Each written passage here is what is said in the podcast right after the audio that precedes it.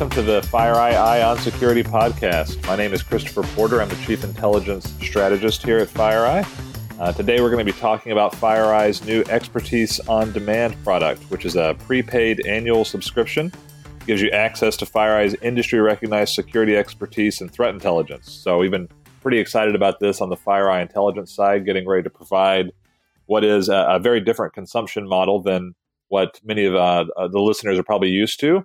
And instead of a subscription to a series of finished intelligence reports, this is an opportunity to tap directly into intelligence and security response experts here at FireEye through a series of microservices. So you can reach out directly with specific questions for your organization and talk to one of our experts about just the exact topic you want. You know, that's always a lot of fun for us on the intelligence side, being able to answer questions that we know are having a real impact for a particular organization. With me today, Gareth McLaughlin. He's the Vice President of Strategy and Product Management here at FireEye. Welcome, Gareth. Good morning, Chris. Great to talk to you. Well, thanks for coming on. So, I know what we're doing on the intelligence side to get ready for this. Uh, what I don't know is what expertise on demand looks like for uh, the customer on, on, you know, on, on the consumer side. What is this entire product line about? How does this work? I guess just to start off, what prompted FireEye to develop expertise on demand?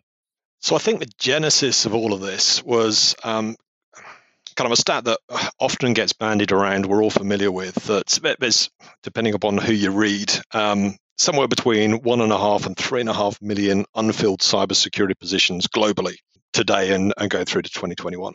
Uh, and that's a huge number. In fact, I kind of wasn't quite sure what that number meant until I went out and realized that if you took all of the computer science graduates that we turn out of our schools in the US, EU, and India every year, that's 400,000. So our the gap is actually getting bigger than we could ever hope to fill by throwing bodies at it. So kind of recognized that that was going to be a huge problem for our customers and FireEye needed to come up with a just a different way of trying to address the problem. Yeah, that makes a lot of sense. I mean, even just, uh, you know, obviously you're talking about a broad cybersecurity issue, even just on the intelligence side. I mean, very well funded organizations that I work with, the big banks, the big energy companies that invest heavily in security, even they have a hard time filling all their billets, right? They've got more resources committed to this than they than they can find qualified people to work for them. Um, I, I, guess the the traditional way of uh, addressing that though would be with contractors, right? Hiring a contractor or uh, a cybersecurity advisory service. Um, from the point of view of you know a CISO who's looking to, to who has those resources, who has a good problem, right? They've got the resources, but they can't find the people. Um, how is tapping FireEye expertise on demand different from that traditional solution of just hiring a contractor? Yeah, I think there's a there's a couple of differences. Um, and as you say, if you're a well-funded organization, if you're um, you know uh, in the global 2000, um, you're probably in the best place to be able to get the, the limited um, kind of number of resources that are out there. But when I talk to many of our, our CISO customers, um, they're all, not all in the same position. You know, first of all, they may struggle to actually get enough budget approved by their by their exec team to you know, build out the bench that they want. may get one person extra. They may not even be able to afford a, an additional head as a whole. And in either case, whether or not they have the budget, then you end up in that situation of, well, what's the next person? What skill set do I need? You know, if you're sitting there facing the sorts of target attackers that we see um, day in day out within within FireEye, you start thinking, well, is it a malware reversing expert I need? Is it an Intel analyst I need next? Is it someone who can sit tier three in the SOC or help me out on incident response? It's kind of tough to make that decision if you've got a limited number of, of extra um, kind of people to bring in. Kind of the challenge for a customer is which, you know, who do I hire for? Even if I can figure that out for myself, many people, you know, your organization may be sitting in some town, some location where it's actually difficult to hire people in. They may not be in, in the local environment. They may, may not be willing to move to where you've got your SOC. So everyone's sitting there desperately trying to figure out how to how to solve for this. Um, the approach that we wanted to take with expertise on demand was really say, hey, don't put yourself in that that problem. Let's make sure that for that same spend, whether it's you know instead of the next hire or if you can't even afford one extra person how could we give you access to whatever expertise you need when you need it? Pulling from the entire range of capabilities experts that we have sitting within FireEye i mean you know as well as i do chris just how what talent we have um, sitting within FireEye you know everyone from the leading intel analysts through the best incident responders through to you know an incredibly dedicated and talented uh, kind of malware reversing team. Yeah, I completely agree. I completely agree. I have to show up every day thinking, you know, I've got to work really hard today just to keep up with my colleagues. Uh, and and everybody seems to have a different kind of expertise, right? Some are more technical, some some at least on the intel side, some are more geopolitical. You know, incident responders um, often specialize in different. Some some specialize in industry verticals, some specialize in particular adversaries, right? Um, and I've heard you talk a lot about. So it sounds like there's a benefit to the flexibility that, that you can get, but I, I wonder if there's not also a benefit of surge capacity, right? Because some organizations are going to be well staffed for 99% of the days they face, but then you know one day they get breached by a world class adversary, and and even though they have a lot of in house expertise, um, they still benefit from being able to reach out to uh, an expert we have at FireEye who follows just that adversary full time, you know, year round. Uh, I'm wondering if you could talk a little bit about the benefits of expertise on demand, not just for the organizations that are having um, a problem staffing up, but even for those that are well staffed and well funded, uh, what they can get out of well, expertise. I think demand. you've kind of already summarized it for me. It's very much the case of you know. Um, your accident emergency team, your um, emergency room staff will be able to cope with the majority of problems they're seeing on a day to day basis. They're still highly qualified medical experts, but there's always you know, a, a need every now and then to bring in that expert neurosurgeon for a particular procedure. It's exactly the same in the cybersecurity space. If you are facing a particular attack, if you kind of identify but you think that it's a, a, particular group that might be behind it or you need a particular set of extra skills really doesn't matter how how many people you have, how big your security operations team is, the fact you may already be running 24 by 7 across multiple sites.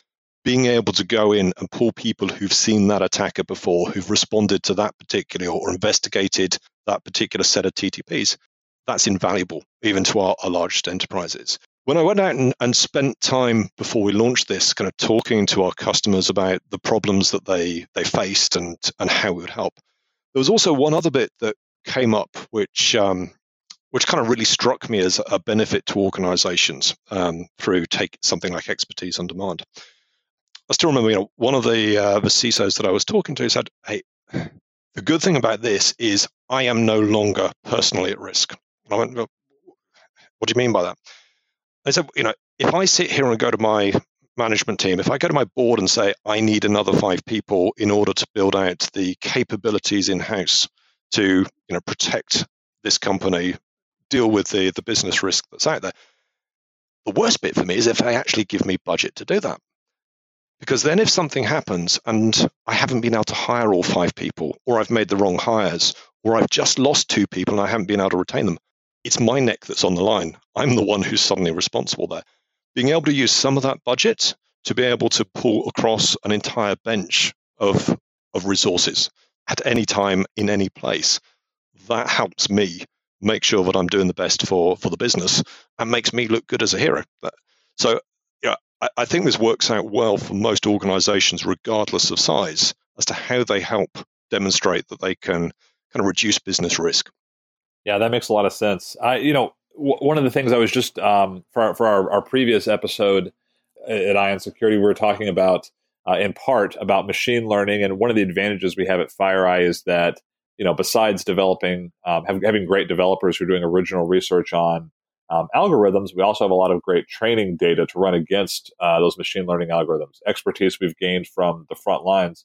I was wondering if you could talk a little bit about how expertise on demand not only taps people, but sort of our broader expertise in data sets? What do we pull in that um, or other organizations can't that makes us you know a little bit more unique on the data side yeah that's that's a good question and one of the you know key bits for us was this expertise on demand wasn't just about getting access to an individual smart analyst a lot of the research the machine learning but data sets that the knowledge that we extract from everything we see across all of the organizations um, that we look after, all of the managed service, you know, some of that goes into the product.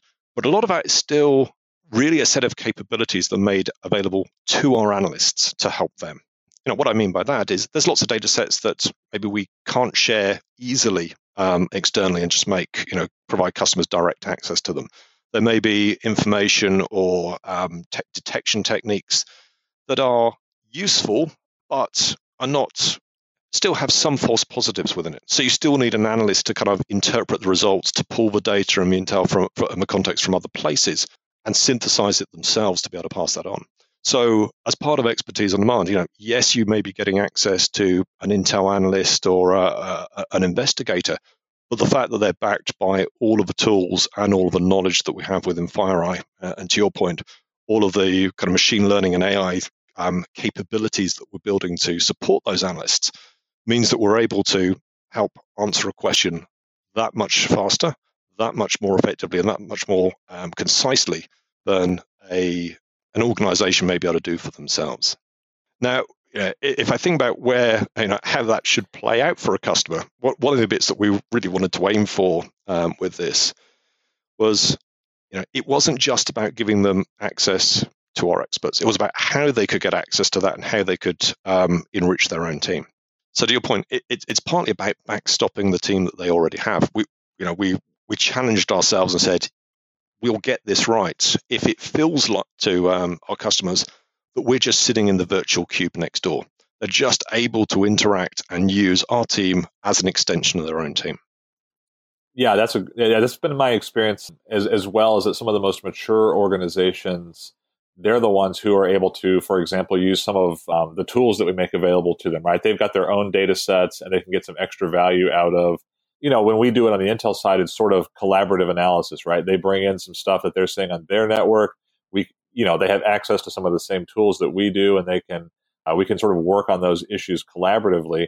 I'm, I'm curious on that note, you know, we've talked a lot about customers, but what about partners? How will this affect our partners in, in different a, ways?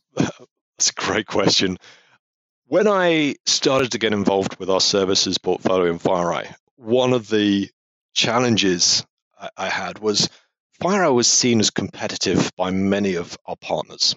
We have lots of uh, partners out there who are selling and using our product to deliver services, but the fact that we had a consulting organization, the fact that we had a managed service, meant that we were often perceived as competitive one of the key bits for me, and one of the reasons for um, approaching expertise on demand in a way to, to make it easy to access our portfolio was not just doing it for our customers, but actually finding a way to make our services teams available to support our partners. Most of our partners, you know, and particularly maybe some of our, our, our MSSPs who may work in a particular state or a particular country, they will also struggle with the same cyber skills gap. It's difficult for them to build out a full portfolio of services and keep them occupied, have enough business to keep them there, and have a business enough business to keep growing them day in day out. So, what surprised me actually is just how excited our partners are about expertise on demand. They see it as a way to actually support and backstop their team, their services, fill out the portfolio that they're offering to their customers and you know almost get some extra reassurance um, and credibility by the fact that they can say that they're backed by FireEye uh, services teams. Over time, I think this is going to be probably the largest kind of demand for, for expertise on demand is just supporting our partners' uh, offerings out there. Okay, Gareth. So, why is this such an innovative idea for our well, industry? Chris, I think the there's a number of components which are, which are innovative. First of all, you know, we're in a, a stage within our industry where there's a focus actually on trying to make things you know, take the human out of the loop, trying to make things more automated, trying to use AI and machine learning. That's great. That gives some benefits. But to your point, actually, some cases, you still want to talk to an analyst. You still need that expert to have actually reviewed, inferred, and and come up with an, a, a perspective on the information that's there, often because it's ambiguous. And so part of this was making sure that whilst we delivered capabilities to the customer, they could actually talk to our team. They could reach out and communicate with an expert as part of it. The second bit that I think is unique is we wanted to make sure that that could be delivered through our products so that you could actually reach that expert, you know, whilst you were doing your job right at the point of need. So, you know, I, am delighted that we actually have that built into, for example, our platform, uh, Helix, which means that customers who are using it for case management and investigations can actually interact with an expert right there and then and have us help them uh, kind of pursue a particular investigation. It's, you know, it also, I think, because it, it, it removes the concern around skills, recruitment, having the right size team, having the right size or the right set of capabilities. We take that out of uh, as one of the attributes of business risk. So then organizations can actually focus on the things that they can control and don't have to worry about the fact that they are, you know, potentially always under resourced, struggling to um, re- recruit and retain staff, and in many cases having to make their um, existing team work that much harder with the kind of consequence that they may actually miss things. Enthused by what we've achieved with expertise on demand, even during this kind of early beta phase that we have, the feedback, the demand, the interest from both our customers and our partners has been immense. So, yeah, I think this is going to be the way in which service, uh, cybersecurity services and expertise are delivered to all our customers across the industry. Well, thank you for joining me today, Gareth. Uh, this has been the FireEye Eye on Security podcast. I'm Christopher Porter, your host, and I look forward to seeing you all next time.